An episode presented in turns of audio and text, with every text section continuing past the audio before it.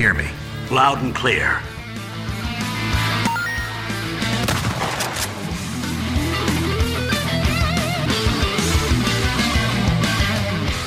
Detonado começando mais um episódio. Eu sou Rodrigo Ferro, estou aqui com André Dias Esse ano eu joguei muito e falei pouco.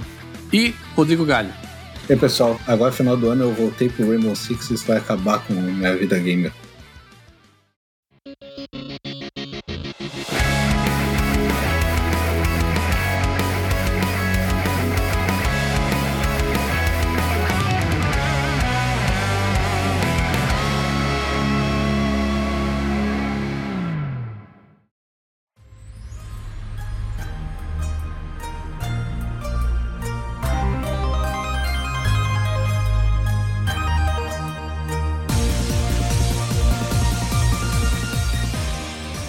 2021 está chegando ao fim. E aí, para relembrar, este ano a gente vai bater um papo hoje sobre os jogos que a gente jogou. Não necessariamente jogos lançados em 2021, mas os jogos que a gente jogou, sejam eles lançamentos ou não.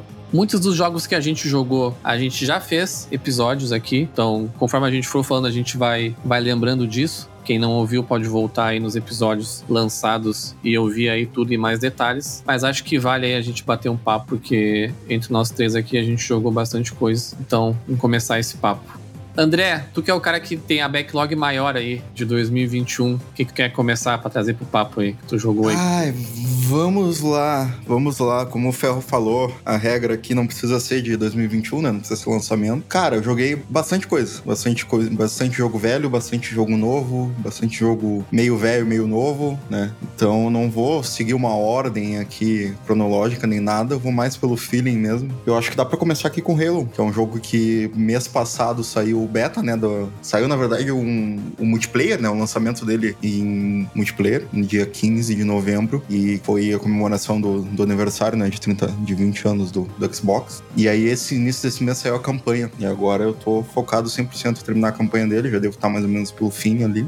E é um jogo assim, cara, tipo, eu nunca tive muito contato com Halo. Eu joguei o 3, eu acho, foi o único deles que eu zerei, assim, eu não tenho tanto contato com a história. Mas é um jogo que tá me pegando, cara. Tipo, curti bastante, assim, a vibe dele, tipo. Questão dele ser um mundo aberto, mas não ser um jogo megalomaníaco, assim, não é aquela coisa que tem mil atividades diferentes, ou que vai demorar 200 horas pra fazer 100%. Tipo, ele tem uma outra base ali pra te invadir. Ele não coloca muita mecânica de RPG, que é um- uma coisa que os jogos de mundo aberto geralmente caem, né? Tipo, ah, tu vai ter que upar teu personagem em 50 mil coisas. Não, ele só tem uma árvorezinha de habilidades ali que tu vai aumentando. Umas coisas novas, tipo o gancho, né? Que eu acho que é uma mecânica, inclusive, que en- encaixou, enganchou, né? Tão bem no Halo. tão bem no Halo que, que deveria ter tido desde sempre, assim, cara. Porque é uma mecânica que combinou muito bem, assim, com o pace do Halo. Porque o Halo, ele tem um pace um pouco diferente dos outros FPS, de um COD, de um BF da vida que a gente tá mais acostumado hoje em dia, né? Ele tem toda aquela questão da gravidade, né? Que afeta o personagem quando ele pula e no movimento. E em outras coisas ele é mais rápido. Então, tipo, eu não consigo dizer se é um gameplay mais lento ou mais rápido que um COD da vida. Porque em certos aspectos ele é mais rápido e em certos outros ele é mais lento. E a mecânica de mira é um pouco diferente. Ele não tem aquela questão de tu aproximar realisticamente, né? Tipo, o olho ali no, no scope, pá. É, é uma pegada totalmente diferente, assim, né? E é bom, é refrescante, assim, depois de jogar tantos FPS igual. O ferro que sempre bate na tecla, né? Que não aguenta mais FPS. Não. É só uma vírgula aqui, né? A, a aproximação de tela dos, dos FPS, a única coisa que não tem é realista, né? Porque geralmente é no peito que, que aproxima. Ah, tá, não, mas ali não aparece a arma, né? É porque, tipo, é o capacete dele que aproxima. Então só aparece a mira no meio, tá ligado?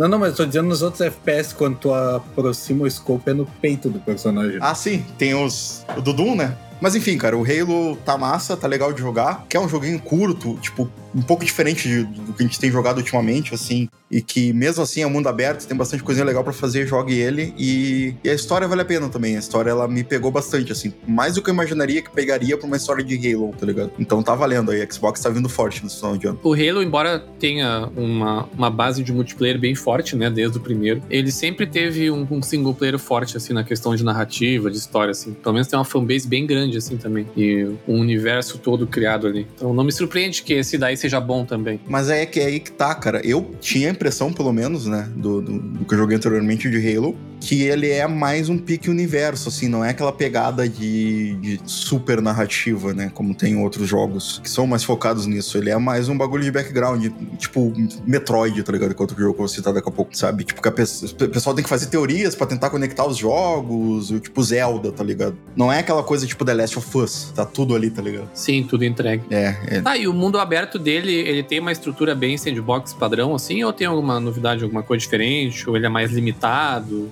Cara, é padrão. É padrão com menos coisas, na verdade, que eu, achei até melhor. Sim, sim. É, até imaginei. Tem as áreas ali pra te liberar, tá ligado? Alguns itens pra pegar com multiplayer, que eu achei legal. Tipo, ele te incentiva a pegar algumas armaduras ali que tu vai poder usar só no multiplayer, né? Não tem uma torre, né? Tem a torre pra liberar? Não, tem bases. tem, tem, um, tem uma base que se chama A Torre. Serve? E pior que tem. Tem mesmo. é real. Tem, uma, tem um lugar lá que é A Torre. Mensagem subliminar. Mas não, é, são, são, são bases só que tu libera, né? A partir da torre. Sim. Porque, tipo, o mapa já tá tudo ali, né? Só que quando tu pega uma base, ele te mostra os, os pontos de interesse próximos, só isso. Mas ele não é aquele mapa que é escuro e tu tem que ir liberando com base. Tipo Ubisoft, assim, sabe? Já é todo sim, claro. sim. Mas. E tu, Galho, o que, que tu traz pra nós aí pra começar? Eu queria dizer pro pessoal testar, eu já falei pra vocês, vocês não testaram, né? Porque vocês não me escutam, mas pro pessoal testar a experiência do Matrix né, Revolution, né? Esse Resurrection? Resurrection. A, a Epic lançou lá de graça em todas as plataformas de consoles. Posso falar isso? Todas as plataformas de console. Porque não tem pra PC. Pode sim. Todos os consoles, né? Isso. Pra mostrar todo o poder da nova geração aí, da, Unreal 5. E o bagulho tá muito foda. Tá muito foda. Tem muita feature, muita. Tu vê muita coisa de processamento, assim. Eles melhoraram demais. E tu consegue ter um gostinho do que, que dá pra fazer na próxima geração. Ali, claro, né? É uma tech demo, nem diz o André. Mas pra se exibir mesmo, o que, que dá pra fazer? Polígonos. Tanto é que tu consegue mudar para polígonos clicando ali no- nos filtros e, e fica tudo poligonal. Tu pode transformar os carros em umas bolas de luz assim só para te ver a IA deles e não precisar ver o carro, um monte de coisinha assim. Mas o negócio tá absurdo. E no começo tem um- uma ceninha meio adventure ali que é bem Matrix mesmo o bagulho. E que dá bastante emoção, assim, com o gráfico, cara, tá surreal. Aí é uma boa aí, pro pessoal que tem console dar uma testada. É de graça, né? A experiência leva uns, cara, eu acho que nem meia hora, assim. Eu diria uns 10 minutos, eu acho. Talvez com um filme um pouquinho mais. E tu consegue ver bastante, ela vai te explicando o que, que, que eles fizeram de novo, o que, que tem de novo. Tá bem massa. Aí foi o que eu testei nos últimos dias aí. E fiquei bem hypado para os jogos feitos na Unreal 5. É, o meu pé atrás com Tech Demo, tu já sabe, né? É, é que nem a, fo a fotinho do, do fast food, né? Fotinho do hambúrguer lá do palhaço. Tu vai ver a foto é uma coisa e depois tu abre o hambúrguer é, o, é outra, né? É, que ali, essa tech demo, eles explicam ali tudo, que eles já, muita coisa eles já tinham explicado, que nem o, o Meta Human lá, pra criar humanos. Aí tem ali ao vivo, tipo, tu tá andando na rua e ele tá criando os humanos ali com um gráfico absurdo, é um surreal negócio assim.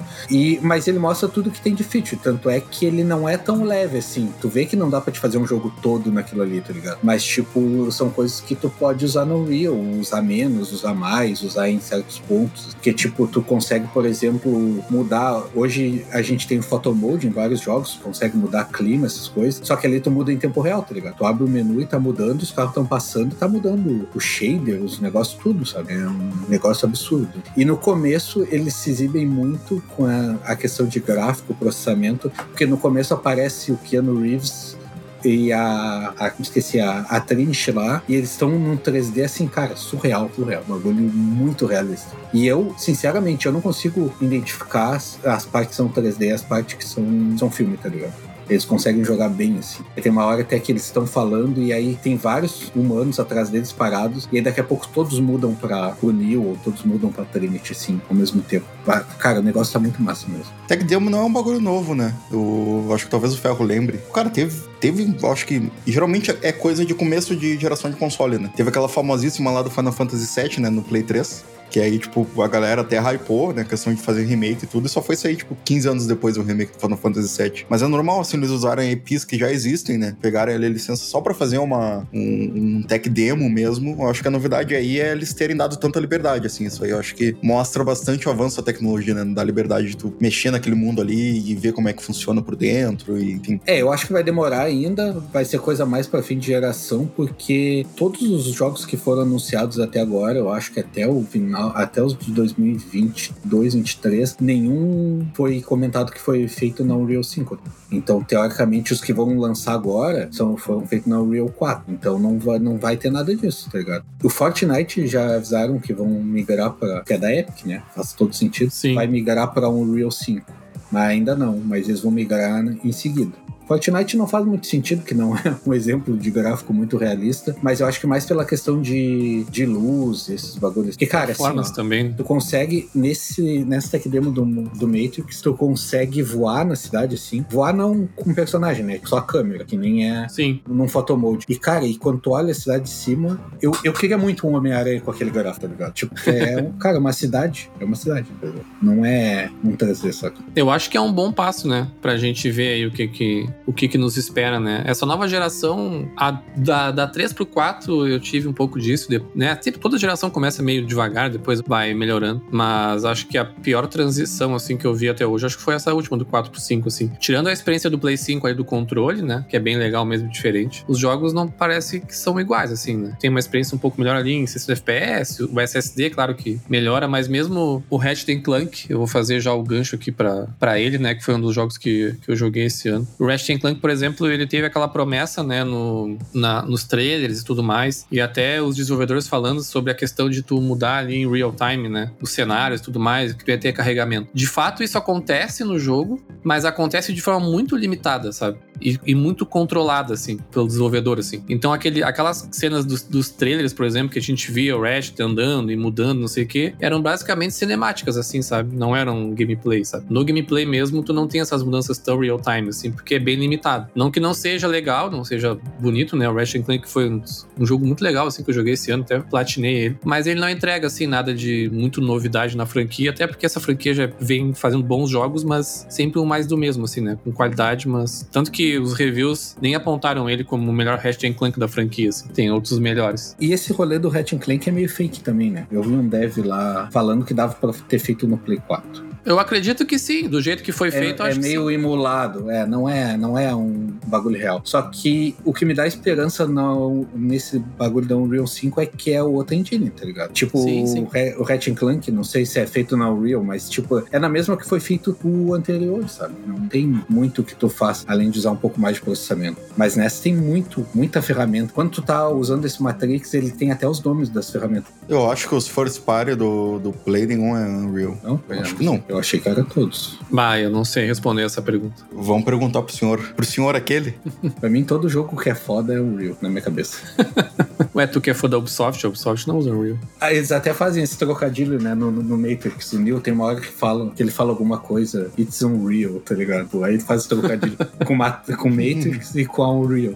E eu achei muito massa eles fazerem isso bem na- no lançamento do filme e usarem o Matrix como tema. Foi muito boa a sacada da época. Eu achei aqui, sei lá, é que tem muito jogo, tá? Mas olhando por cima, assim, só o. Só o Final Fantasy VII Remake. Não achei nenhum outro. Que não é também. Não é First Party, né, na verdade, né? Ele só foi exclusivo temporário do Play. Acho que da PlayStation Studios nenhum é. Nenhum usa Unreal, não. Eles usam o engine próprio. Vocês podem começar a usar então. As grandes desenvolvedoras todas são próprias, né? Eu não sei se é baseado em alguma outra. Tipo, a Ubisoft tem o Snowdrop, tem o. Qual o da EA lá que eu esqueci o nome? Frostbite. Frostbite, tem a CryEngine, tem um monte de. Mas eu acho que a Ubisoft usa. O Ubisoft usa bastante o Unreal, não usa, galera? Nosso especialista Ubisoft. Não, a, a, a Obi, a última vez que eu sabia, eles usavam a Unreal Next, que era uma deles. Ah, pode crer, pode crer. Essa daí que o Fel falou, nem tô ligado.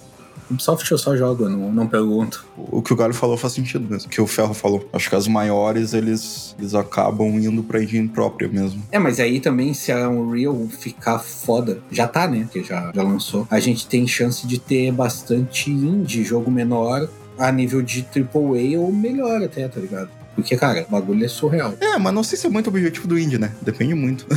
É, não, eu digo, tu tem tipo um, um Hellblade da vida, assim, de estúdio pequeno, tá ligado? É, eu falei indie, mas eu quis falar estúdio. Eu não sei como é que é, por exemplo, o licenciamento da Unreal. Eu posso ir lá, ou eu tenho que comprar uma licença milionária deles pra vender um jogo feito na Unreal. Não, tu pode ir lá e a partir de 2 mil dólares por ano, eu acho que é de venda, tu tem que pagar pra eles um rolê. 200 mil dólares por ano, um rolê assim.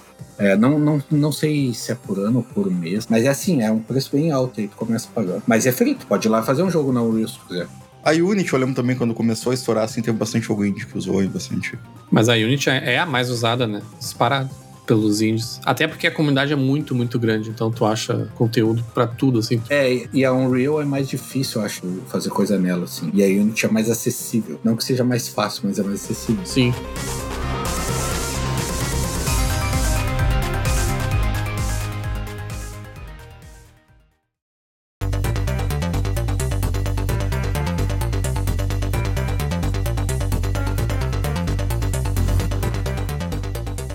Vamos compartilhar um jogo então, Fel. O que tu acha? Bora. Vamos, vamos trocar fluidos aqui. Opa. Uh, Control, Control, eu joguei esse ano, né? O, o Ferro já é fã aí desde que saiu o jogo, basicamente. Mas eu joguei esse ano porque teve aquele mês que saiu na Plus, né? Eles fizeram uma Ultimate Edition com melhorias pro Play 5 e pro Xbox Series X e, e saiu na Plus gratuitamente. Aí eu aproveitei a oportunidade, fui lá e zerei o jogo. Cara, e foi uma experiência bem diferente, assim. É, eu acho que em questão de atmosfera, eu nunca vi nada parecido com o estilo, com a direção de arte e estilo que aquele jogo consegue passar. Aquele pique meio Twin Peaks, meio arquivo X, meio, sabe, um negócio mais mistério, mais abstrato, pegando várias coisas assim, tipo, não é muito comum tu ver em games, eu acho que mais da Remedy mesmo, né, o Alan Wake, eu acho que talvez seja uma pegada mais assim também, mas é um jogo, cara, que é massa, vale muito a pena tu pegar os detalhezinhos que tem no mapa, né, tipo, ler os documentos, ver histórias paralelas, né, tipo, pô, eu me peguei um bom tempo ali ouvindo só umas fitas que eram as consultas psiquiátricas da, da personagem principal, tá ligado? Gravadas Sim, em sim. fita, assim, e aí eu ia procurando a sequência delas pra, pra conseguir pegar a história inteira, e bem interessante, assim. E é um jogo que tem bastante conteúdo também, tem DLCs, então, cara, vale, vale. E a gameplay dele é bem fluida e bem divertido, assim. Eu joguei o Control no Day One, lá em 2019, acho que foi, no PlayStation 4. E eu joguei de novo agora quando saiu, mas eu joguei metade, não cheguei a, a concluir. E eu sou muito fã da Remedy, mesmo antes de eu saber que era Remedy, né? Desde a época do Max Payne lá na- no Play 2, lá jogava no PC. Mas eu fiquei fã da, da empresa mesmo no saudoso Xbox 360 lá com Alan Wake, né? Que agora saiu o remaster também. E depois eles lançaram o Quantum Break, né? Quando eles fizeram com, né, ainda sob contrato com a Microsoft, que não deu tão certo assim, ele foi um jogo meio flopado. Então virou meio que um, um cult, um jogo cult assim da galera. E eles testaram muitas coisas ali que na época a Microsoft pedia e tal, aquela questão de colocar vídeos, né, gravados com atores, coisas assim. Eles elevaram bastante assim no. Já tinha no, no Alan Sim. Wake, mas eles elevaram muito assim no. É, o Quantum Break era um. Foi uma tentativa de system seller, né? Eu acho que tinha trailer dele junto com um anúncio do Xbox One, né? Aham, foi, foi. É, aquela época que o Xbox, a Microsoft tava perdidaça, né? Queria que o Xbox fosse uma multi-coisa de multimídia, não sei o quê. Fosse- misturar tudo. o, o, o Xbox ia ser o que é IPTV hoje, né? Porque a IPTV É, exato, consegue até é. instalar o emu- emulador agora no TV Box ali. Os caras no anúncio do Xbox One dizendo que tu podia ver ESPN lá, o futebol. Tipo, cara.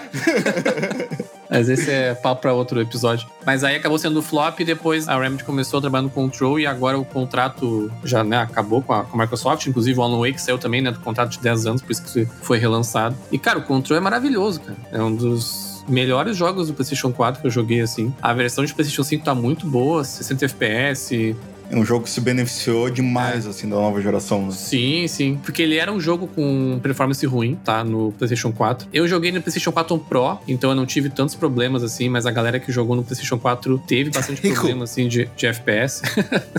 Vocês estão falando aí, mas o PlayStation 5 Pro vocês vão ter que eu sei. Daqui a uns três anos tá saindo. Olha, não sei pra te dizer a verdade. Não sei. o Slim, com certeza. O Pro, talvez. O, o, o Galho vai esperar uma TV OLED 8K. Aí ele vai comprar a TV e depois o Play 5 Pro. Exato. e, cara, Control me surpreendeu nisso que tu falou, assim, na, na atmosfera do jogo, assim, aquela coisa Twin Peaks, Arquivo X, que é umas paradas que eu gosto, assim. A história é muito boa, até é meio complexa, é difícil de entender em alguns momentos. Uhum. Tem muito do environment storytelling, né? Tu tem que ler muita coisa mesmo. É um jogo É. que tu perde muito se tu não ler, porque tá muita coisa nos documentos, muita coisa mesmo, assim. Então, não que tu não vai se divertir, cara, né, jogando, Eu, mas... eu diria dois pontos fracos dele, assim, tipo, pô, é longe de ser um jogo ruim, né? Mas eu acho que o que talvez pudesse ter deixado ali o jogo que entraria, assim, pra uma lista de top meu. Primeiro a questão do mapa, tá? O level design é muito bom, mas o mapa é horroroso. É difícil de Horroroso. entender, né? É muito É, eu difícil. flopei ele por causa do mapa, né? Eu me perdi e eu não consegui mais andar, e aí eu flopei por causa disso. Faz até meio sentido na história do jogo, né? Mas é, às vezes eu só quero jo- jogar meu joguinho e chegar até o fim dele, né? Não ter que passar por um labirinto. É, ele ser confuso faz parte da história, mas não pode atrapalhar o gameplay também, né? É, mas a mecânica é tão leve pra um mapa tão pesado assim de tu não conseguir entender, não faz muito sentido. Eu acho que ali eles pecaram mesmo. E eu acho que a história principal, ela ficou. Podia ser melhor, tá ligado? As histórias secundárias são muito boas, mas a história principal deixou muita ponta, assim, ficou umas coisas muito confusas. De novo, pode ser, né, o estilo do jogo mesmo, né? Mas eu achei que ela podia ser um pouquinho melhor contada, tá ligado? Sim, sim. É, eles fizeram, parece, uma eles se preocuparam talvez mais em unificar o universo da Remedy ali, o Remedyverse. Agora tá na moda essa, essa expressão, né? Agora não é mais spoiler pra ninguém, né? Mas o Alan Wake aparece, né? Numa das, das DLCs. E o jogo, o segundo jogo do, do Alan Wake que foi anunciado agora já parte disso aí, né? E eles fazem referência ao Quantum Break, não por nome, né? Porque eles não têm os direitos é da Microsoft. E fazem também referências ao, ao Max Payne também. Também não por nome, porque eles não tinham. Inclusive, o Control explica por que que tu pega é, é, cafeteiras lá no jogo do Alan Wake.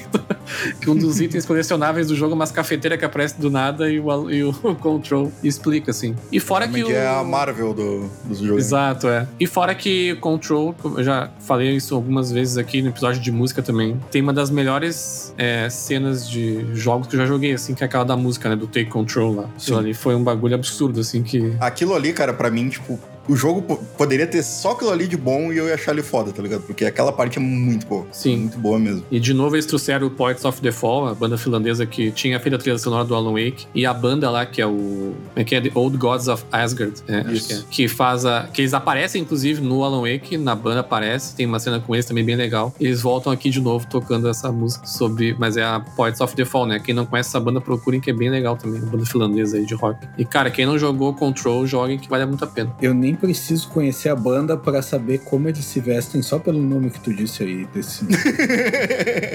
Não, mas o Old Gods of Asgard é a banda do jogo, né? Eles são só uns velhos, eles não são nem banda mais, assim, são uns velhos gagá, assim, é que tu vê eles no Alan Wake. Mas os caras do, do Poets of the Fall é a bandinha meio indie, assim. Mas é massa. Joguem, principalmente quem tem PS5 e pegou na PSN e não jogou ainda, vale muito a pena, que a melhor experiência do jogo, com certeza, é a do PS5. assim. Tá muito massa também a questão do controle do PS5 do DualSense nele, tá muito bem, bem Ele calibrado. tem retracing também, né? tem, tem. Se tu jogar 30 FPS, ele tem Ray Tracing, fica bonitão Ah, o é jogo. verdade. Ei, pra quem não jogou assim, na questão de jogabilidade, é o jogo da Jean Grey com pistola. Ah, é, em dado momento tu vira um X-Men no jogo. Ah, sim. E fica bem divertido.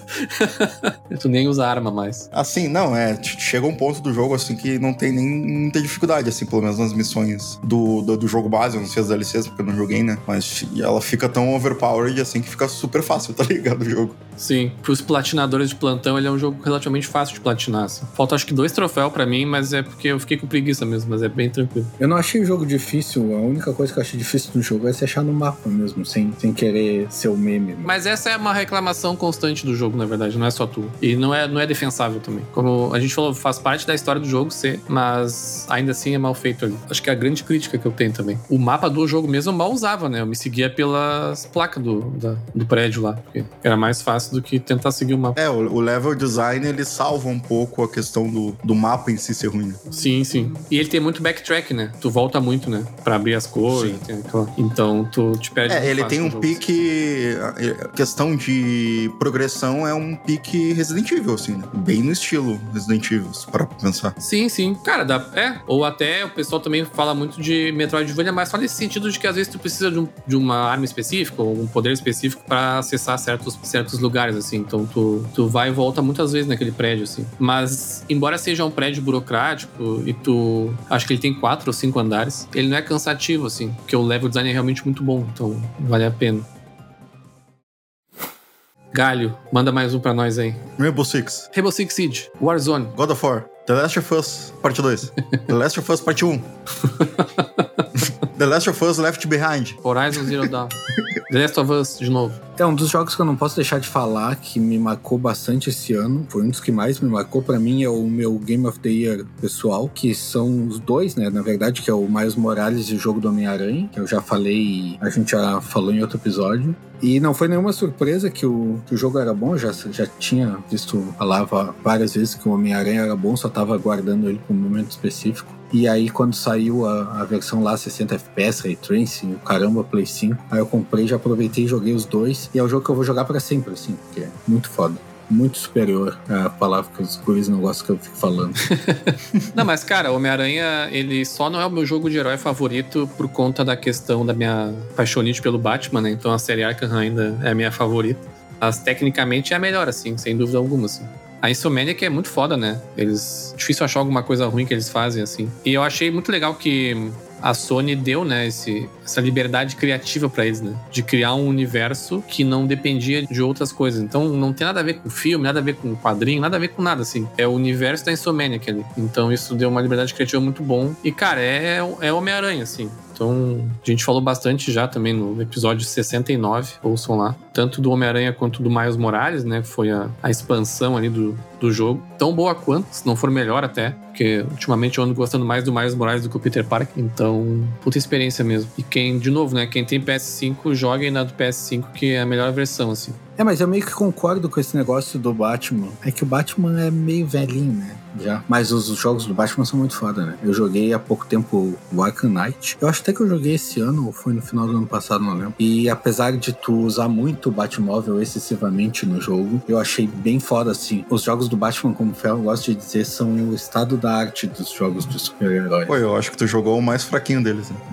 é, o Arkham Knight, ele só não é meu favorito por causa do Batmóvel mesmo. Porque, cara, eles pensaram assim, puta, olha só que massa, a gente criou o Batmóvel aqui, vamos socar ele o tempo todo essa merda desse jogo. E aí ficou meio cansativo para mim, assim. É, na verdade, eu joguei todos. Eu acho que eu só não joguei o segundo. O Arkham City? Não, Arkham City eu joguei. Eu acho que eu não joguei o Asylum. São quatro, na verdade, né? É que o Origins, ele, ele nem é feito pela Rocksteady, mas é a mesma engine, então é, é, tipo da origem lá dele. É que assim, ó, eu joguei o primeiro, aí eu, o segundo eu comprei pra PC mídia física, ponto negativo pra mídia física, e aí eu fui instalar e aí era um serviço da Microsoft do Windows lá que não existia mais e eu não consegui instalar o jogo. Aí depois eu joguei o terceiro, aí eu pulei, joguei o terceiro, e aí depois joguei o Knight. É que eu joguei o Knight ano passado, né? Os outros eu joguei há mil anos atrás. Sim, sim. Mas é nunca, nunca é tarde demais para recomendar a série Arkham. Quem não jogou e gosta de Batman é imperdível, assim. É bem massa. Me deu até vontade, eu tava lendo os filmes do Batman outro dia. Aí eu olhei a trilogia do Nolan lá de novo. Aí o Ferro até estragou minha experiência. O, o meu preferido era o, Dark Knight Rises. Aí o Ferro me botou na minha cabeça que o roteiro era ruim. E eu prestei atenção e era ruim mesmo. E aí acabou, assim, com o meu filme preferido do Batman. E aí me deu até vontade de voltar a jogar o, o Arkham Knight.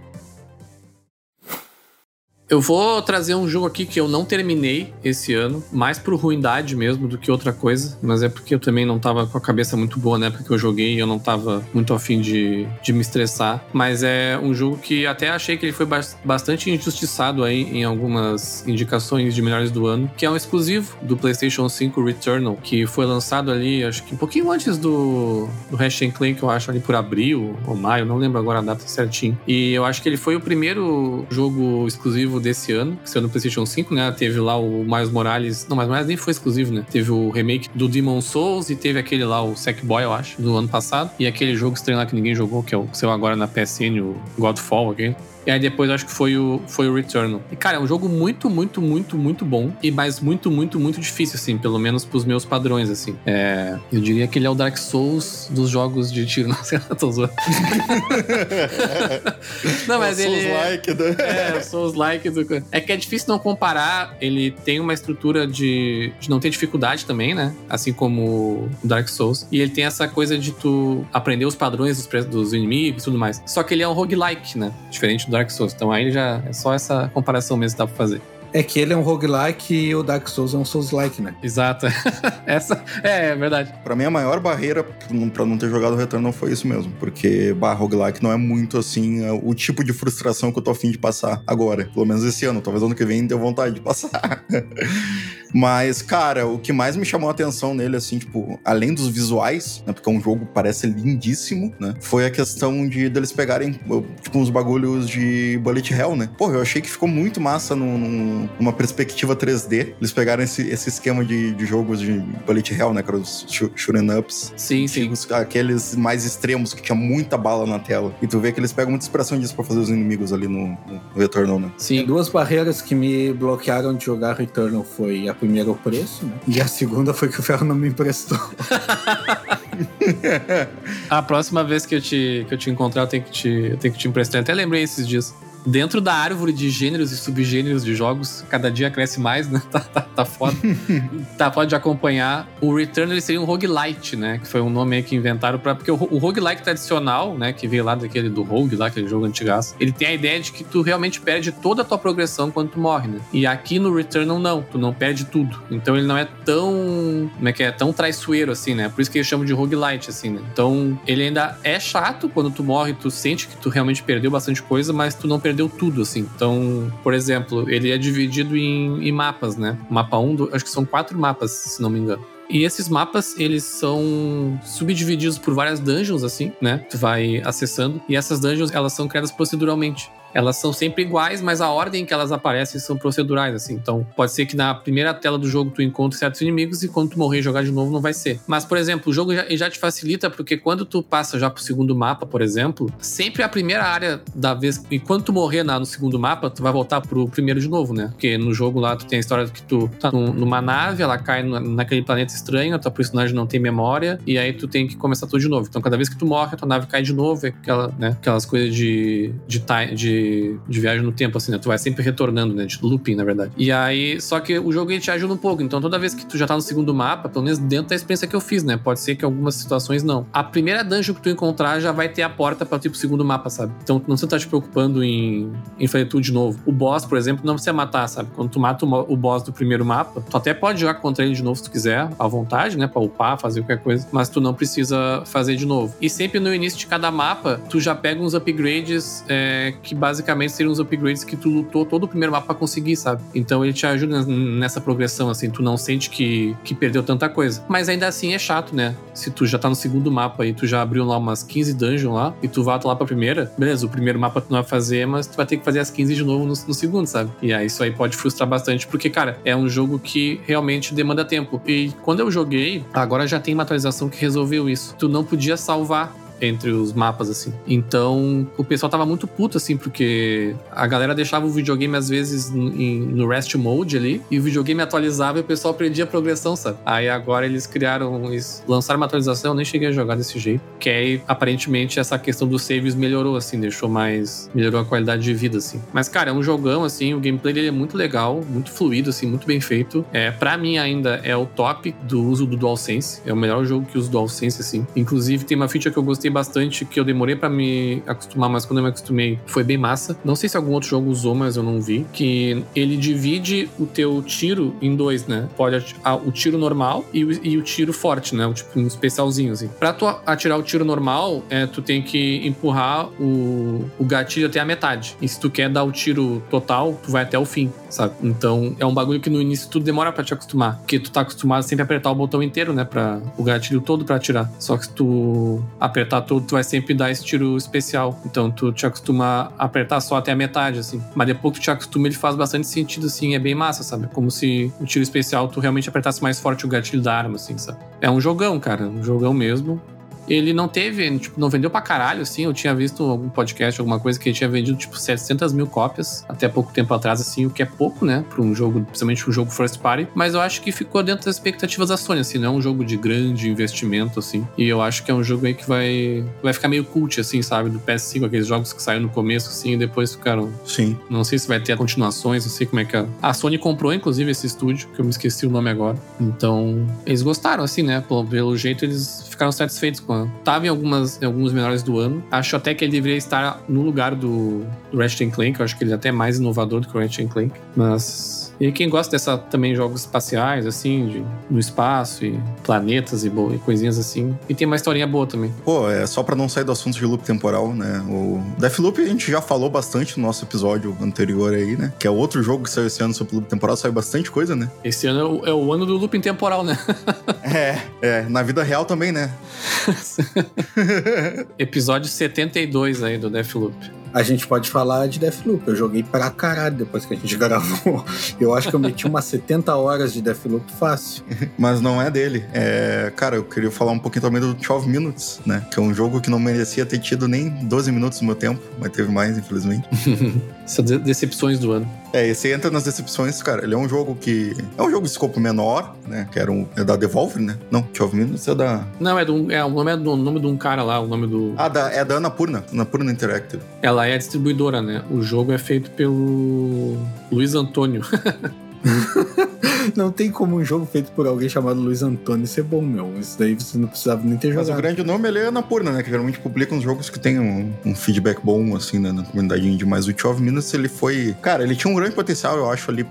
Pela presença, começando pela presença do, da, da dublagem, né? Do, o jogo tem três personagens, então, tipo, os, os três dubladores ali são atores famosos, né? Tem o James McAvoy, tem a Daisy Ridley e tem o William Defoe, né? Esse é o ponto forte do jogo, inclusive. Essa... É, eu acho que talvez seja o ponto forte, o único. né? Isso, é, exato.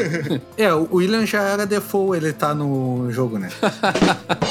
Nossa senhora. Essa foi muito ruim. Desculpa, André. ele pega uma, uma parte muito mais frustrante dessa coisa de, de, de loop temporal, porque era um jogo que tem um escopo menor e tem coisas muito mais específicas que tu tem que descobrir pra progredir, né? Então, às vezes, tu fica repetindo 500 vezes, tentando fazer coisas muito parecidas, né? Até tu tentar achar qual é o detalhe, aí tu acaba te frustrando e indo ver no YouTube foda-se, né? Que é 2021, né? A gente não Que é tem o certo, né? Não vai comprar uma Game Power pra descobrir. Sim. O, o- a, a resolução do plot é muito fraquinha, né? Não vale a pena toda, toda a frustração que tu passa no jogo pra descobrir aquilo ali. Eu diria até que é errada, né? É errada, é errada, né? E tem finais mais errados ainda, eu acho que talvez você não tenha nem visto. Eu só vi o padrãozinho hoje.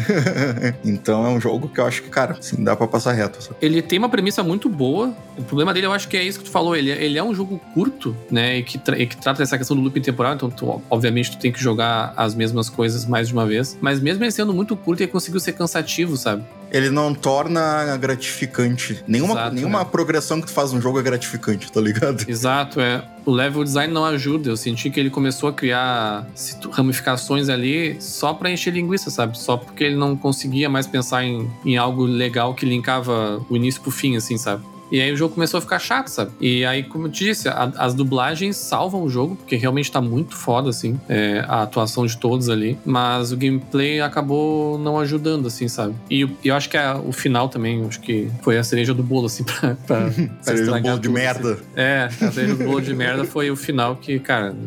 Não- só não. Eu acho que ele teve um investimento grande da Anapurna ali. Quem sabe, sabe. É, até pra conseguir esses atores, né? Não deve ser tão barato também Sim, contratar sim. eles pra fazer isso. Mas geralmente não dá certo, né? A gente já teve muita experiência. Botar ator famoso nunca dá certo. Pois é, cara, tem entrevista dos atores falando sobre o jogo. Seja em dublagem ou seja em atuação, em motion capture e tudo. Sim, assim. sim. Eu não consigo lembrar de um caso que deu, tipo, super sucesso, assim. Pois é. jogo. Eu acho que foi muito em cima disso que eles focaram o marketing, né? Cara, tem entrevista dos caras, assim, os três atores sentados no- conversando sobre o jogo, sabe? Sim. Tipo, não é um cara no, no quarto dele que resolveu fazer esse jogo, sabe? Teve todo um investimento ali. Por mais que o escopo seja pequeno, né? Não é qualquer coisa, mas ele flopou mesmo, assim, os reviews foram ruins, não deu certo. É uma pena, assim, porque, né, a gente quer que as coisas funcionem e o plot, do, e o plot era realmente interessante, assim, só que ele não soube desenvolver, sabe? Vamos ver se continua fazendo outros jogos aí e melhora essa parte.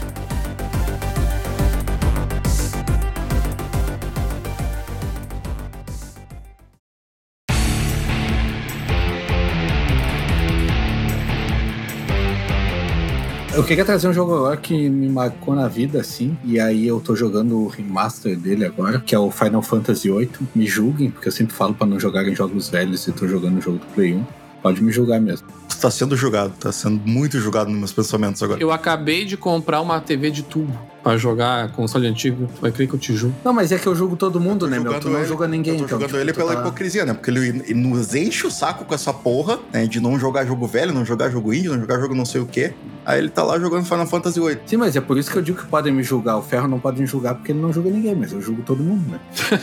agora, agora o jogo virou, né? E assim, cara, eu me impressionei, meu, com o remaster que, cara, eles conseguem fazer muito bem, tá ligado? Tipo, o jogo é de PlayStation 1 e eles eles refizeram os models, assim, e aí tá. Tu vê assim que o cenário é muito ruim ainda, porque o cenário de fundo é aquele esquema do Play 1, né? Que é só uma imagem estática de fundo e, e tu fica correndo no, no espaço imaginário ali. Sim, sim. Resident. Pré-renderizado, né? É, só que os models eles conseguiram fazer muito bem. Parece um Play 2. Não, tô brincando. E aí, cara, tipo assim, o rosto deles tá muito bem desenhadinho, assim, e eles piscam e tudo. E, cara, tá muito bem feito. E é um jogo que eu curti muito, eu joguei muito na minha adolescência lá e me marcou bastante. E é muito divertido ficar ganhando no joguinho de carta lá do gurizinho que fica correndo no mapa inteiro. E aí eu tô curtindo, tô jogando ele agora, aí tô me divertindo bastante, assim. Eu lembro que eu tentei jogar ele um tempão depois, tipo, anos depois de que eu joguei das primeiras vezes, não consegui. Mas esse remaster conseguiu me pegar, assim, porque ele tá bem feitinho, não incomoda o olho, assim, de ser um jogo de Play 1, tá?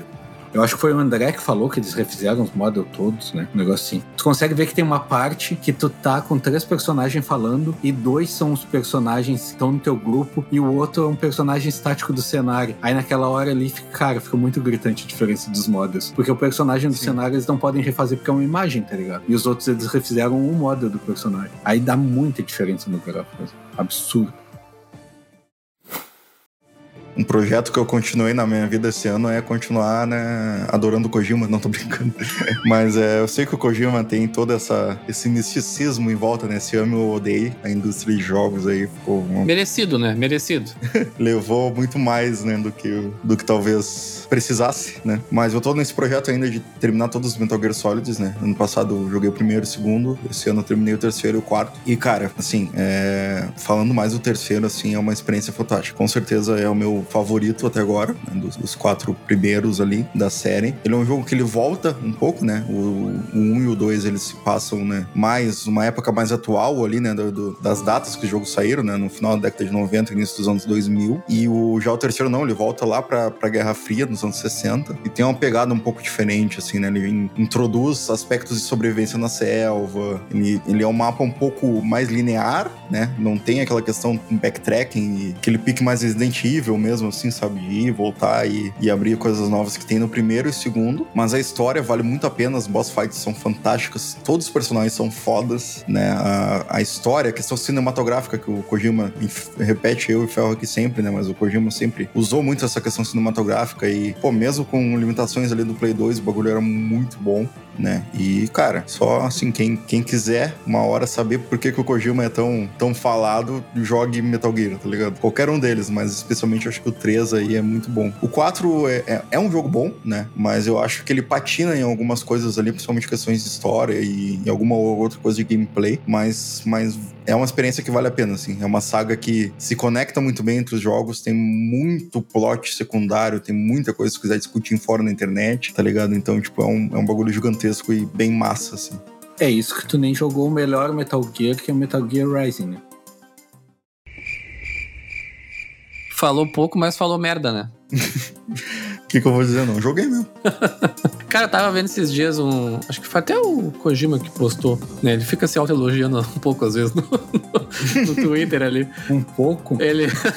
ele na, na real não é se autoelogiar, mas ele conta umas histórias engraçadas. E ele tava falando, acho que foi ali que eu vi. O trailer do Metal Gear Solid 2. Ele foi lançado em 2001, eu acho, ou 2000. O trailer, né? Não o jogo. Uhum. Numa E3, eu acho. E ele era tri grande, assim, o trailer. Acho que tinha. Cara, não lembro quantos minutos era, mas era bem maior do que um trailer convencional, assim. E foi Sim. tão, tão marcante na época, assim, de qualidade, tudo, que tu conseguia ele em vídeo cassete, em fita cassete, assim. Não sei se era pra vender ou, ou era alguma tipo de brinde e tal. Então, cara, deve, deve ser um item de colecionador, assim, essa fita do vídeo. É, e o 2 cassete foi uma, foi uma pegadinha, né? Porque todo mundo achou que, que o personagem principal do jogo ia ser o Solid Snake e no fim era o Raiden, né? Isso é um bagulho que dividiu muito esse jogo na época, e até hoje, assim, né? O 2 eu acho que talvez seja o mais ame e odeie de todos eles, assim, sabe? O Raiden, que é o do. que é o do Ryzen, o do Isso que é do, é do Ryzen, é. Porque, tipo, no início ali tu joga com. Tu faz uma missão com o Snake e depois tu, o resto todo do jogo tu joga com o Raiden, assim. Mas também, cara, o plot que ele colocou ali me convenceu muito, assim, sabe? E, o personagem convenceu também, tipo.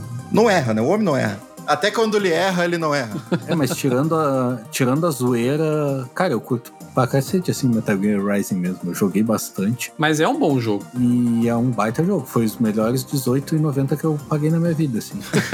eu comprei numa Cara, promoção. ele, ele é um baita de um hack and slash. É. Não, e ele, eu lembro que ele tinha um gráfico tri bom pra época, assim. E a entrada dele ele era um bagulho bem avançado, assim, pro Play 3, tá ligado? Assim, sim. É, Até ali, hoje cara, ele é baratinho. Ali tu consegue entender um- a ponta do iceberg que é Kojima, né? Tipo, ele botando a espada no, no salto alto ali, usando três espadas de uma vez, aquelas, aquelas loucuras todas ali. Aquilo ali é só a ponta do iceberg. Quando tu ataca o inimigo assim, tu usa o especial lá de, de fazer picadinho dele, aí começa a mostrar quantos pedaços tu tá cortando ele, assim. Sim, sim. 400, 450, 490. É bem massa, cara. Eu joguei pro caralho. Joguei. Eu não lembro se ele é Canon, na real. Eu acho que é assim. E é com Raiden também, é, né? Só não é escrito É, pelo é, Kojima, mas. Pelo menos uma parte do Raiden, né? Porque o resto tudo é robô, assim. Eu acho que só tem metade da cabeça e um braço, eu acho.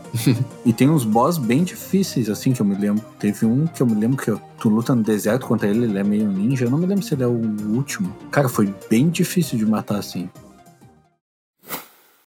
Eu vou ser rápido aqui, mas eu vou polemizar um pouquinho e trazer a palavra aí do Cyberpunk 2077 novamente. Quem quiser ouvir um pouco mais do que a gente achou aí na época do, do lançamento, vocês podem ouvir o episódio 34, nossas primeiras impressões lá, episódio de janeiro, um dos primeiros episódios do ano. Mas eu trago de novo o Cyberpunk, na verdade, não pra ficar defendendo ele daqueles problemas, todas aquelas coisas, né? Aquilo ali.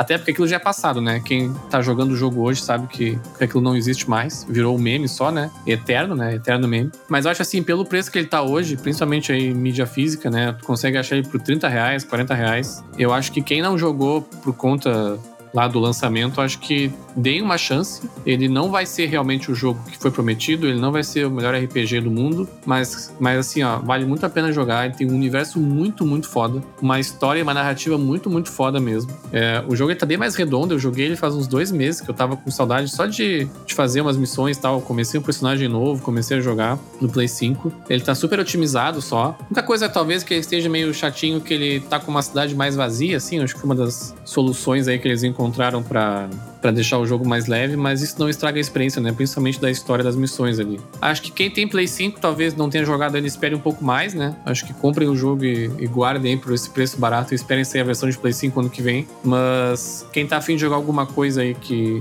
sem muita pretensão e, e gastando pouco, eu acho que o Cyberpunk vale muito a pena, assim. É um universo como poucos, assim, que eu já vi, mas Esqueçam aquela parte daqueles bugs, daquelas maluquices do começo lá, que aquilo já, já passou e já foi resolvido. Já lançaram uns 50 patches já de, de bug fixing, né? Os memes são eternos, mas o jogo já tá bem melhor, assim. Acho que por 40 pila ele com certeza traz uma experiência muito melhor do que muito jogo aí, que lançamento, inclusive, desse ano, sabe? Não paguem só 200, 300 reais nele, que não vale a pena mesmo. Eu quero dar outra chance pro Cyberpunk, até porque eu paguei 240 pau nessa porcaria. Tem que, que gostar dele de algum jeito. Sim. e aí, mas a última vez que eu testei, ele tava pior do que antes. Mas esses dias me deu vontade de voltar a jogar. O problema é que eu comprei mídia física e aí eu tenho preguiça de botar o CD no Play. Mas eu vou voltar a jogar ele. Como tu não joga tantos jogos em mídia física, deixa só ele ali e já. é.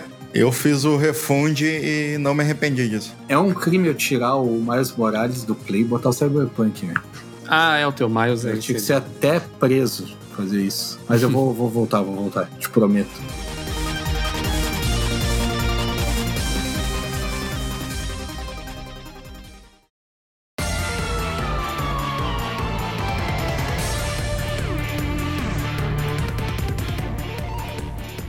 Eu falando um jogo que eu joguei lá no comecinho do ano, a gente jogou junto até, mas eu acho que eu joguei mais que vocês. Talvez o André possa ter jogado mais que eu, que é o Ghost Recon Breakpoint.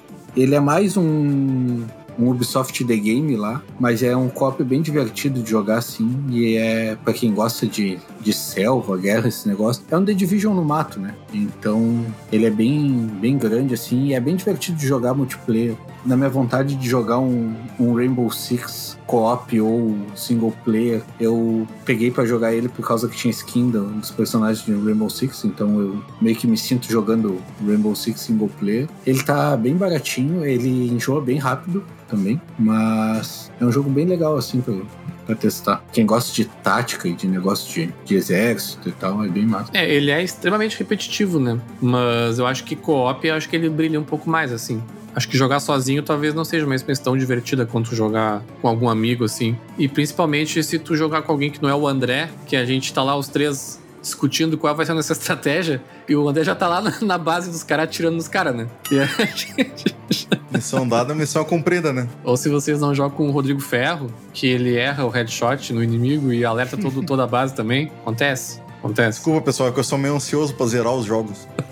É, jogar ele single player é. Eu acho que é bem chato mesmo. É, eu acho que não vale. É, ele é um jogo que ele, ele recebeu um, um backlash, assim, da comunidade bem, bem ruim, eu acho que no início.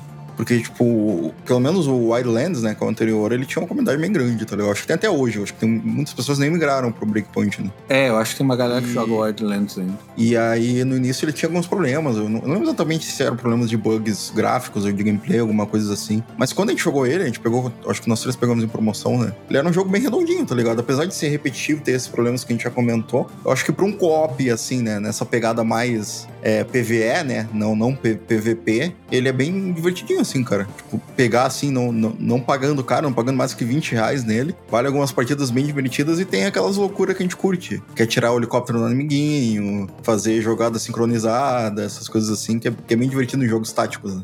Sim, ficar saltando de paraquedas mil vezes para tentar acertar o telhado. Isso. tentar posar o avião lá. Que foi os, os, negócios que a gente mais passou trabalho, eu acho, que cair naquele telhado, que é a mecânica do paraquedas era muito ruim. Sim. Posar o avião no, no negócio lá depois. Eu lembrei da história lá de eu invadindo a base para roubar o carro e falei, bah, ninguém me viu, o galho tinha matado todo mundo. o ferro invadindo, eu matando todo mundo na volta dele, de sniper de longe. É, esses negócios assim é que é o, é o legal do cop, né? A parte repetitiva, cara, não tem um cop que não seja, eu acho. Não, não lembro um que não seja repetitivo. É, ele tem uma história e tal, mas naquela estrutura de, de jogo multiplayer, assim. Então, mas vale a pena jogar assim. É o que eu ia falar, tipo, é outro jogo que tem um ator real ali. Um ator real, não. Desculpa, atores de videogame, todos os atores são reais. todos são lindos. Escorreu uma lágrima do Troy Baker agora. André, todos eles são pessoas, André. Respeito. ele tem um. Outro que tentou trazer um ator famoso de cinema aí não deu muito certo, né? Que, é, que o vilão principal ali é o, é o Punisher, né? Da série da, da Netflix lá, que eu esqueci o nome do ator. O que mais não deu certo nessa questão, eu acho que foi o Call of Duty. Eu acho que foi o Ghosts que trouxe quatro atores para o, o COP, tá ligado? Era o John Malkovich, se eu não me engano. Aí o John Berntal tava também, e o outro eu não me lembro. E aí, cara, foi um flop gigante, assim. Quando eu olhei, era. Ah, tá que foda, quatro atores conhecidos aí. Cara, ninguém jogou a porcaria, tá ligado? Provavelmente tem algum jogo que foi um super sucesso aí que eu não tô lembrando que tem algum ator. Ué, o Cyberpunk. A, a Peach lá no Mortal Kombat, tava louco? então, só, só, só, ouvi fracassos até agora, né? O Roger do Traje a Rigor lá. O Roger, é. só ouvi fracassos, né? Coitado do Giancarlo, inclusive, esse ano aí, né? Porra. Podiam ter pegado ele pra fazer um joguinho melhor. Mas esse não foi fracasso, eu acho. Só não foi sucesso. Mas é Far Cry, né? Não, mas é, é Ubisoft, né? Nunca é um fracasso, mas também nunca é um sucesso. é, a Ubisoft, esse é o resumo da Ubisoft. é que a Ubisoft tem o público dela, né, meu? E o público dela não é de ficar falando muito, só isso. A Ubisoft é o feijão com arroz dos games, tá ligado? É perfeita, Ubisoft né? Ubisoft é o feijão com arroz dos games. Essa é boa. É o papai e mamãe dos games. não erra, né? Não erra. Cara, eu nunca me esqueço o quanto eu fiquei impressionado quando eu joguei Call of Duty pela primeira vez no computador, lá na época do lançamento eu fui num camelô comprar jogo e não fazia a menor ideia do que Call of Duty. A mulher disse assim: Ah, esse aqui é legal, estão falando bem. Tipo, medalha de honra, né? Medal of Honor era a referência que a gente tinha na tipo, época. Tipo, medalha de honra. É, o Medal of Honor era o que a gente tinha de referência na época de FPS de guerra, assim. E aí eu comprei o jogo totalmente nas cegas, assim, porque até 2003, 2004, a gente surfava pela internet, mas não era a mesma coisa que hoje, né? E, cara, foi tipo mind blowing, assim, a, a experiência de, tu, de eu jogar na época não sei se foi o primeiro que fez isso, talvez não, mas de tu jogar o jogo no single player, mas ter outros personagens interagindo contigo ali na hora, sabe? Porque Medal of Honor era tu sozinho, né? Eles até davam uma boa desculpa, né? Pra, na história pra tu estar tá sozinho, mas era tu sozinho, sabe? E ali não, tu tava no meio de uma guerra, assim. Bah, o bagulho foi muito foda. Pô, é real, é real, porque, tipo, se parar pra pensar, GoldenEye. GoldenEye era, era Sim, sozinho, não tinha tipo, sozinho NPC. também, é. Isso. O, o Medal of Honor também, o... Doom. Perfect Dark, Doom, Quake, Quake. todo era sozinho. Cara, faz sentido, faz sentido o Call É. of Duty. Acho que foi o primeiro que. Acho que até o Halo, né? O Halo primeiro também, sozinho. Posso estar Sim. errado, mas acho que, não, acho que também. E aí, cara, eu lembro que a primeira, a primeira fase do jogo, tu desce de paraquedas, assim, com um monte de gente. Um monte de gente na minha cabeça, né? Se eu jogar hoje, deve ser uns cinco bonecos. mas, mas na minha cabeça era um monte de gente. Uns cinco polígonos ali. É, um ligado? cinco polígono, né? E aí, cara, é muito foda, assim, a experiência, assim. É uma das experiências mais marcantes que eu tive jogando, assim, né? É, mas hoje em dia se perdeu um pouco, mas, cara, pra mim, COD é uma das melhores experiências single player, assim, de FPS que tem, tá ligado? Ele é muito imersivo ele te dá muita tensão e muito, muita sensação de que tu tá ali, tá ligado? No Na single guerra, player, eu tu diz? Sim, sim. Mas, cara, me diverti bastante jogando Cold War. O problema é, cara, como o foco não é esse, a experiência é rápida, né? Então, pra mim, É. que não gosto do multiplayer, não vale a pena pagar o full price. É, Ou e- mesmo e 100 eles- reais eu acho caro ainda, porque é tipo 5 horas de jogo, sabe? 4 horas. Ele, ele sempre pega um bagulho mais cinematográfico, tá ligado? Ele não te dá muita liberdade, não tem muita coisa, assim. Sim, no, sim. no Cold War eles até tentaram fazer umas missões secundárias, uns bagulhos ali. Mas ele é aquele bagulhinho ali, tipo, é um filmezinho de 5 horas, tá ligado? Tu vai mais assistir do que jogar e fazer Quick Time Event, né? A Activision nunca vai fazer isso, mas seria muito legal, assim, agora eu pensei nisso. De, tipo, fazer um remake só do single player do, do 1, assim, nessa engine nova, sabe? Talvez, mesmo que eles lançassem como uma DLC, alguma coisa especial, assim, sabe? Ia ser bem massa. assim. Cara, a, a Activision acho que não precisa nem comentar sobre os últimos tempos, né? É, morreu, mas o, o, o jogo favorito da comunidade, que era o MW2 Multiplayer, eles fizeram um remaster só da campanha, tá ligado? Sim. Tipo, o, a a- o multiplayer favorito de todos era do MW2. Em vez de fazer um, um remaster do multiplayer, eles fizeram um da campanha. Nada a ver, tá ligado? Sim. Aí lançaram só a campanha remasterizada. É, mas o COD, tu pode até procurar no Google aí, tem a campanha mais realista do COD, a missão mais realista do COD, assim, um negócio assim. Cara, é um absurdo, um absurdo. Tem 4K, 60 FPS, o bagulho é um absurdo. Eu sempre fui mais do single player no COD, eu nunca joguei muito multiplayer, assim. Eu acho que o Ghosts eu joguei bastante multiplayer. Ah, e o Warzone, né? Que a Activision tá aí, né? o Warzone tá bombando demais. É, o Warzone é quase outro jogo. Acho que até o grande problema dele hoje em dia seja eles tentarem ainda encaixar nesse negócio de jogo anual, né? Que agora no Vanguard eles fizeram isso de novo. Eles fizeram uma nova season com novas coisas, é, integrando com o Vanguard, né? Que nem fizeram com Cold War no passado. É, no Vanguard, na real, eles. Acabou o Verdansk que não tem mais, tá ligado? Agora é Pacific, é uma ilha e é bem menor. Parece ser menor, pelo menos. Tá bem massa, eu joguei bem pouco no final de semana passado, assim. Tá bem. Tá bem massa até. Daqui a pouco tu vai até curtir mais esse novo, porque parece ser menor. E eu acho que não é tão Battle Royale, assim. Mas ainda é uma IW, né? Ainda é o Modern Warfare, ainda é feito na engine do Modern Warfare. Eu acho que eles tinham que lançar um bagulho standalone, assim, pra fugir, né? É que não tem, meu. É que nem eles pegarem, sei lá, o CSGO e lançar numa engine nova. Ninguém vai jogar, tá ligado? O bagulho é esse e o pessoal quer isso, tá ligado? Não, não precisa ser numa engine nova. Acho que só separar o jogo. tá? Separar do que é a experiência do COD. Porque agora já é como se fosse um terceiro jogo, né? Tem o COD single player, multiplayer e tem o Warzone. O Call of Duty eu jogava sempre o single player dele, até o, acho que o Black Ops 2, eu acho, 2013 ali, eu jogava todos, assim. Aí do Ghosts pra frente eu fui jogar só o Cold War agora mesmo. Mas é, vale a pena jogar os, os single players, eu sempre gosto bastante, é que não vale o, o preço, né? Pagar. E eles demoram pra baixar o preço, né? Porque o multiplayer segue, segue depois tendo é, atualização e tudo mais, então. Não era, o, não era o Galho que queria o, o Modern Warfare, né? Nunca baixa o preço. Ah, eu quero muito jogar um Modern Warfare, mas nunca baixa o preço. Eu não vou pagar aquele preço ali. Vão se chegar, o jogo é. Tu quer lá, o, o 2000. 4? O, o Modern Warfare 1? Não, o novo agora, antes do Cold War. O remake. Ah, tá. O remake. né? O que tu comprou é esse. Ah, eu tenho isso no Xbox. Senão não te prestava conta. É, eu queria jogar o single player, mas é muito caro, não vai se chegar. Sim, é, eu joguei bastante multiplayer dele. Até mais que do Cold War. O primeiro Modern Warfare lá, o 4, foi um marco, né? Acho que foi um divisor de águas, assim, do Call of Duty. Ele fez muito sucesso. Muito mesmo. Na verdade, o 2 foi o maior divisor de água. É, mais ainda. Mais que um, é. Pode eu acho crer. que um, um ele introduziu o tipo de multiplayer que a gente tem hoje, Ah, mas o crer. 2, tipo, definiu, tá ligado? Tem gente que só joga o 2 até hoje. Só o MW2. É tipo, é um, é um, é um clássico cult mesmo, você sabe? Tem um culto em cima disso. E tem servidor ou é servidor piratão? Eu acho que tem, eu acho que tem. Eu não lembro se é. É porque, sei lá, dois anos atrás eu acho que eu comprei ele na Steam e joguei. Ah, se tem pra vender, Mas eu acho que talvez seja P2P, eu não sei exatamente como é que é, né? aham. Aham, sim, Se sim. é P2P, se não é. Então, Sim. É, eu acho que então chegamos num consenso que todos os códigos são foda, né? Porque, tipo, o Ferro disse que o 1 fez sucesso, o André disse que o 2 e eu vivi o hype do 13. Então, tipo, todos fizeram sucesso. Tá, mas ligado? ah, no meio disso aí, como qualquer outro jogo. qualquer outro jogo anual, tem as montanhas de merda, né? Tem Code Ghost, Advanced Warfare, Black Ops 4, o. Não falem mal do Ghost. Cara, o Call of Duty é o jogo mais vendido todos os anos, né? Então, O Ghost eu nunca menciono, mas o Ghosts ele mudou a minha vida nos, nos consoles, tá ligado? Porque antes eu só jogava PC e o Ghost foi o primeiro FPS que eu joguei. Eu comprei numa promoção, 25 reais, nunca vou me esquecer. Aí, bah, vou comprar, tá barato. Aí comprei pro PS3 e aí, cara, não, não sabia jogar no console. as melhores experiências do Galho, elas sempre estão ligadas ao quanto ele pagou pelo jogo, né? Sim, sim, sim.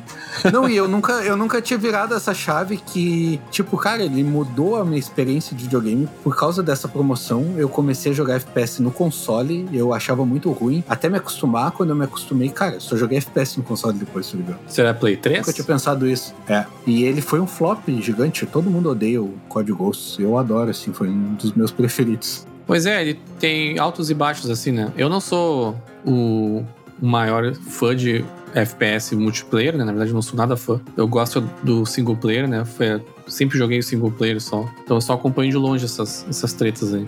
Agora, então, agora nós vamos jogar o, o Extraction, o Rainbow Six Extraction, que é um FPS co-op. E aí tu vai curtir, Fé. Aguarda. Não, no co-op eu gosto. Inclusive, tô devendo pro André pra jogar o Back 4 Blood com ele. Vamos, vamos jogar. O Back 4 Blood foi um que eu joguei um pouco esse ano e quero jogar mais.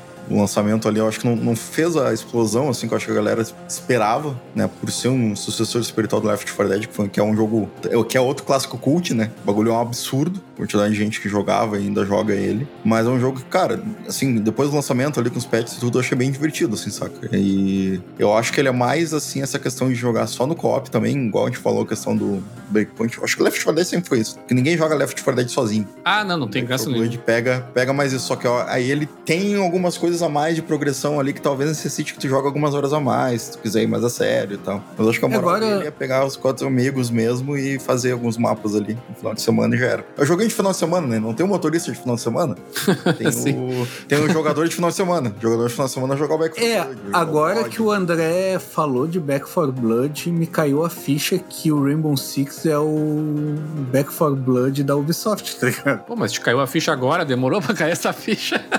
Eu não tinha, não tinha me caído a ficha ainda. É exatamente a mesma estrutura, exatamente igual. É, eu tô muito hypado porque, tipo, o que eu gosto no Rainbow Six é o, a- o ambiente ali, os operadores e tal, e cada um tem uma habilidade diferente, cada um tem uma história diferente. Aí eu sempre quis ter um single player de Rainbow Six, porque eu acho massa a história. E, os, e o multiplayer, apesar de eu estar jogando de novo, ele é meio cansativo, assim, porque tem que ser bom, tá ligado? Tem que ser sempre bom e sempre tá melhorando. Então o co-op tira um pouco essa, entre aspas, responsabilidade. Ser bom é difícil, né, cara? É, ser bom é difícil. Eu sei como é que é. É foda. É difícil tu ter que carregar o time, né?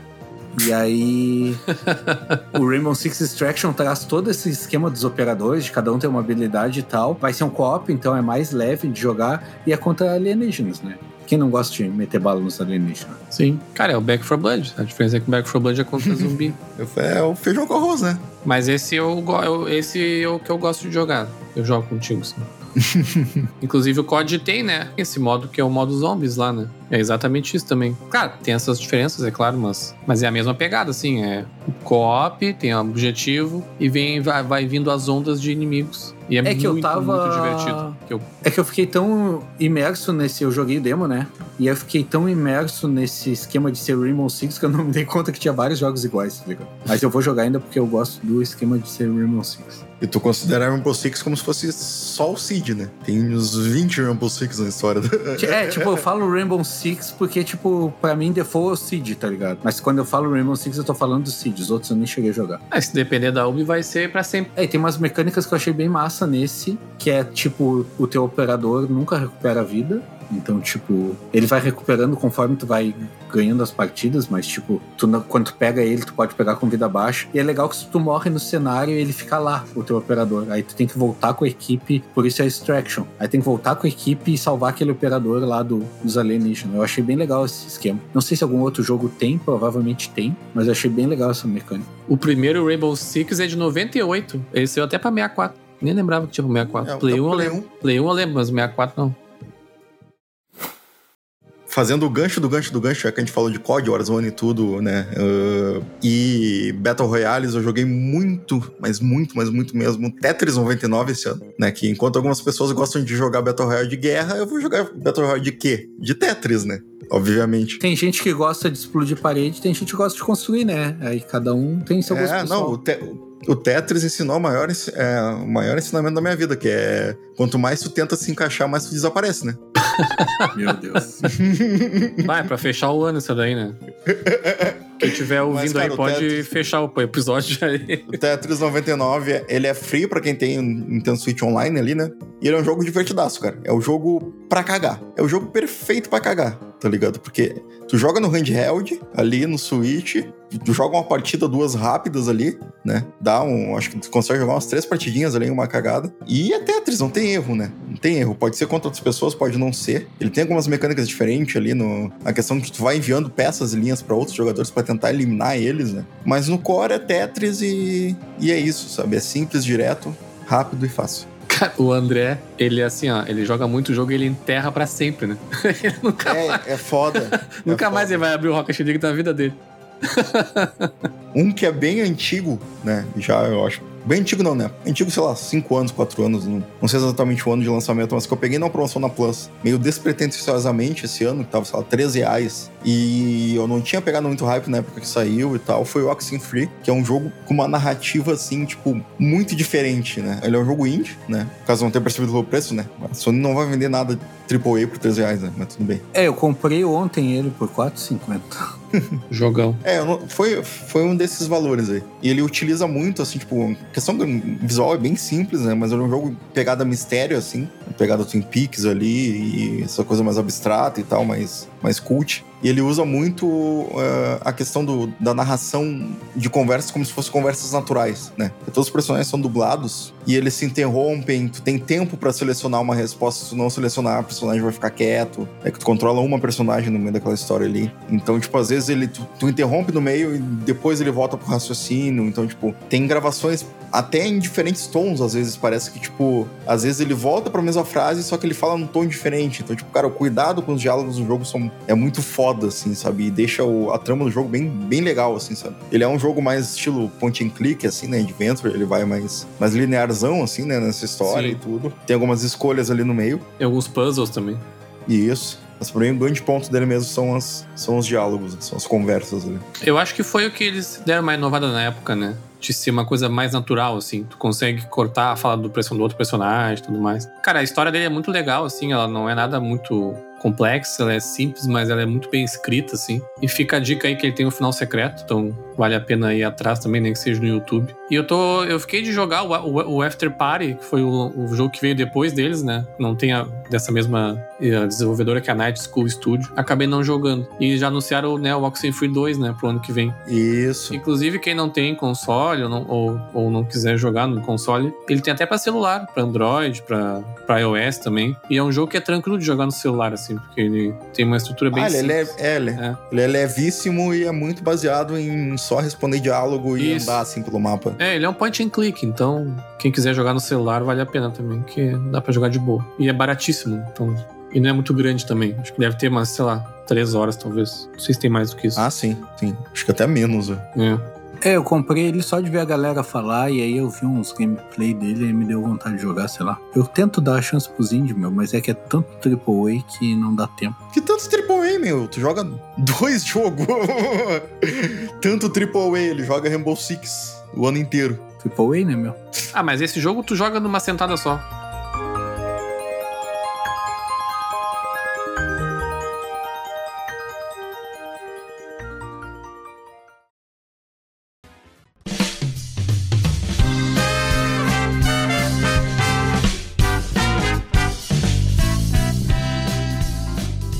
Cara, eu vou fechar aqui com uma série que eu nunca tinha jogado antes na minha vida. Acho que eu não joguei nem no Super Nintendo, nem no Nintendo, nem Game Boy Advance, não joguei nenhum outro jogo da série, né? Eu até fiz aquela, aquela, aquela clássica de ir no YouTube ali procurar a retrospectiva, né, da história pra entender tudo, que foi o Metroid Dread.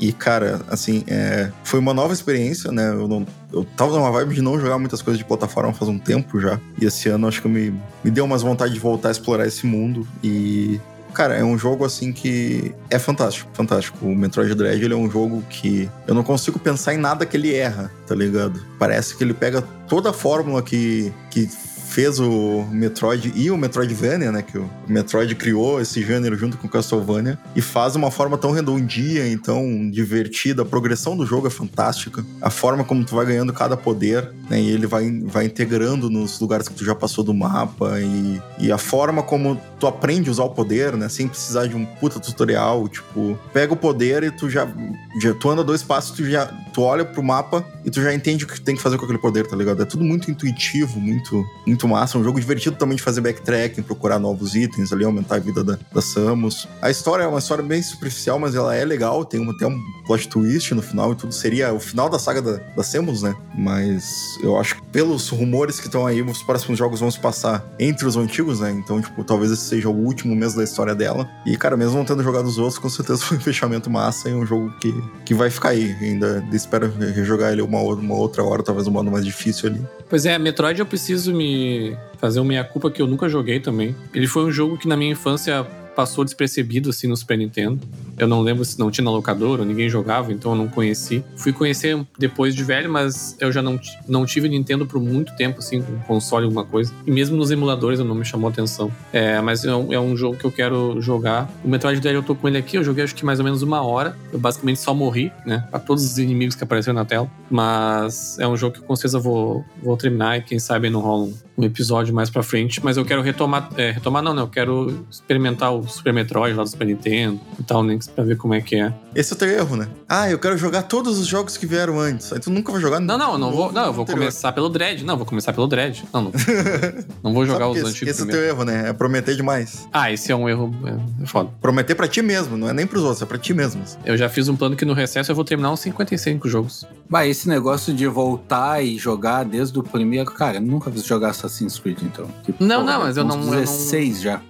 Eu não faço isso pra, tipo, ah, precisa jogar pra essa história e tal. Eu vou começar pelo Dread, que é o último. Creed é tudo igual, né? Não precisa voltar. É, não precisa. Mas pra história, assim, Na verdade, cara, tem que fazer que nem eu. Eu queria... Eu queria jogar Uncharted, que eu nunca joguei. O primeiro eu joguei pelo YouTube, tá ligado? Pode ser. O dois eu vou jogar porque o pessoal disse que é, que é bom, tá ligado? Senão eu ia jogar pelo YouTube também. Esses jogos muito antigos, assim, cara, joga pelo YouTube ali, um, dois, três, e aí já vai direto no novo. Uncharted é muito antigo pro Galo, isso é muito engraçado. Tem 10 anos. Bato, não jogar Uncharted 2 é chegar a ser uma, um crime. É, eu vou jogar justamente por causa disso, né? Pra não ser preso por. O 1 eu não recomendo jogar, só se a pessoa realmente não tem mais o que fazer. porque ele, ele não é muito bom. A história é boa, mas o jogo é bem ruim. Mesmo, mesmo o remaster. Mas, cara, o 2, primeiro tu vai jogar o remaster, né? Então tu não vai sentir que ele é mais antigo, porque ele tá bem bonito. E o 2 é um divisor de águas, assim, nos jogos daquele estilo, assim. Depois o 3 e o 4 também seguem a mesma linha, assim. Cara, é nível É Last of Us, assim. É Naughty Dog, né? Naughty Dog não é. Só que. É, mas de fato não erra mesmo. É, cara, é nível The Last of Us mesmo. Só que outra pegada, né? Indiana Jones, né? Mas. É, isso aí que não me pega muito. Tomb Raider também nunca me pegou muito. Ah, Tomb Raider eu joguei o 5, acho que foi, cara, foi muito foda, assim. Eu fui o primeiro, eu acho que foi o 5 que foi o primeiro com a Lara nova, né? Nova, Tá falando assim. desses, desse, dessa trilogia nova? Não, é, é só Tomb Raider, na verdade, né? Em 2013. É, sim. Bah, eu joguei e eu achava muito foda. Então, esse aí eu zerei, cara. Esse aí eu zerei, eu achei legal, assim, mas, tipo, cara, sei lá, essa questão de arqueologia, esse rolê mais, assim, aventureiro, vamos para uma aventura. Sabe como é que é o Uncharted? Imagina todo o Tomb Raider que tu jogou e troca a skin da Lara pelo Nathan Drake. É o mesmo jogo. Então, é, Cara, não pega muito, tá ligado? Mas é questão de gosto, tá ligado? Eu sou, eu sou a pessoa do Star Wars, não, é a pessoa, não sou a pessoa do Indiana Jones, tá ligado? Pô, eu sou pessoa do Star Wars e do Indiana Jones. O problema do Uncharted, o primeiro, principalmente, no segundo já fica um pouco melhor. É que eles usam aquela estrutura, que até foi um pouco usado também no Gears of War e tal, que se usou bastante naquela época, é tipo, anda um pouquinho, mata os inimigos, cutscene. Anda um pouquinho, mata os inimigos, cutscene. Anda um pouquinho, cara, é, é isso repetido 300 vezes assim, até o final. Pô, sendo da Naughty Dog, até me admiro de tu andar um pouquinho, velho. Porque o último The Last of Us eu acho que é metade de cutscene. Não, mas não é. Não, mas a- o, o ponto não é ser cutscene, é que eles foram refinando isso aí, sabe? Tá, o, o ápice é o The Last of Us parte 2, com certeza, né? Tu não sente que tu tá se repetindo, sabe? E tu sente isso muito no Uncharted 1, principalmente. Mas o 2 foi o divisor de águas, assim. Tu mencionou o Gears, é um, que eu- é um projeto inacabado também desse ano. Eu tinha começado a versão remaster do primeiro lá, né? O Gears Ultimate Edition. E não terminei ainda. Mas até onde eu joguei, eu tava curtindo muito, assim. É um jogo que eu acho que eu joguei um pouco também, só do primeiro lá na época, e depois nunca mais continuei. Mas ele me pega mais pela história, assim, tipo... Por mais que seja essa coisa de andar, cutscene, andar cutscene, a história tava me pegando bastante até onde eu joguei, assim. É, a minha esperança nos jogos do Xbox é o, o Gears of War. Não vai gostar. Não vai gostar da gameplay dele. É, eu acho que eu nem vou jogar pra seguir com essa esperança, assim. Tipo, tu vai achar muito travado a gameplay dele. É, não, mas ah, eu. Quando me despertou o interesse de jogar Gears foi justamente pelo gameplay, então não sei. Não vou jogar então. Vou guardar essa minha esperança né, nos jogos de Xbox. Eu, eu tô... Eu, eu acho, né? Pode ser que tu me surpreenda, mas é raro acontecer. Vocês nunca acertam.